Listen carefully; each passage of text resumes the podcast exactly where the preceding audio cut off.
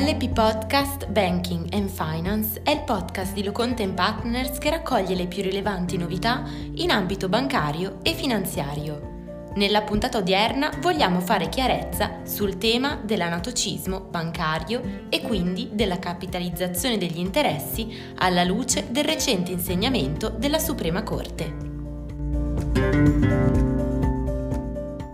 Anzitutto dobbiamo fare riferimento al decreto legislativo numero 342 del 1999, il quale all'articolo 25 comma 2 attribuiva al Comitato interministeriale per il credito ed il risparmio il potere di stabilire modalità e criteri relativamente alla produzione di interessi sugli interessi maturati nelle operazioni poste in essere nell'esercizio dell'attività bancaria e al comma 3 introduceva una generale sanatoria delle clausole di capitalizzazione degli interessi, pattuite prima dell'emanazione della delibera da parte del CCR del 9 febbraio 2000.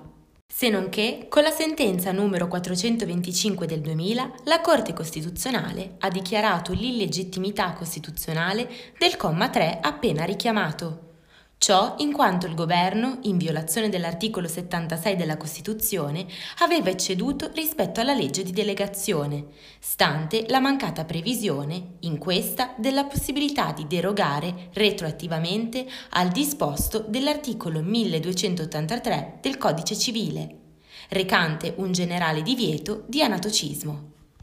Fatte queste premesse, la giurisprudenza si è espressa su tale questione con notevole frequenza. Riteniamo utile richiamare da ultimo e commentare insieme la sentenza numero 17634 resa lo scorso 21 giugno 2021 con cui la Suprema Corte ha chiarito che nei contratti di conto corrente bancario stipulati in data anteriore all'entrata in vigore della delibera CCCR 9 febbraio 2000, la dichiarazione di illegittimità costituzionale del decreto legislativo numero 342 del 1999, articolo 25, pronunciata dalla Corte Costituzionale con sentenza numero 425 del 2000, pur non avendo interessato il comma 2 di tale disposizione, che costituisce il fondamento del potere esercitato dal CCR mediante l'adozione della predetta delibera ha comunque fatto venir meno, per il passato, la sanatoria delle clausole che prevedevano la capitalizzazione degli interessi. In questo modo ha anche escluso la possibilità di provvedere all'adeguamento delle predette clausole mediante la pubblicazione nella Gazzetta Ufficiale, come consentito dal comma 2 dell'articolo 7 dello stesso decreto legislativo e rendendo invece necessaria una nuova pattuizione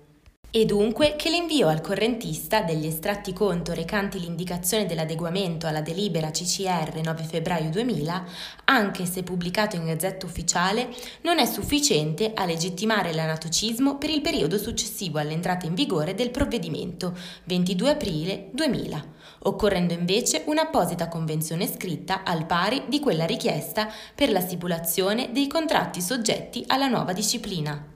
A sostegno di tali conclusioni, la Cassazione ha richiamato alcuni precedenti e ha individuato diversi argomenti, e tra questi il fatto che la portata retroattiva della pronuncia dell'incostituzionalità impone di considerare nulle le clausole anatocistiche, inserite in contratti conclusi prima dell'entrata in vigore della delibera CCR. Conclude dunque la Corte chiarendo che in assenza di un'apposita convenzione scritta, al pari di quella richiesta per la stipulazione dei contratti soggetti alla nuova disciplina, deve escludersi l'applicabilità del decreto legislativo numero 385 del 1993, articolo 120, come modificato dal decreto legislativo numero 342 del 1999, articolo 25 il quale non recava una compiuta regolamentazione delle clausole anatocistiche,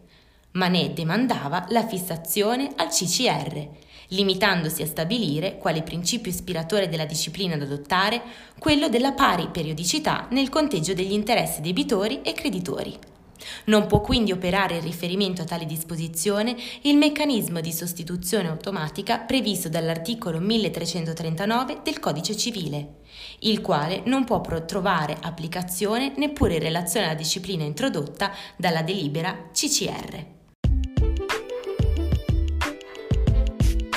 Bene, il podcast di oggi termina qui. Vi aspettiamo lunedì, sempre alla stessa ora, con la consueta rubrica dedicata al tax e wealth in pillole. Lo studio Lo Content Partners vi augura una buona serata.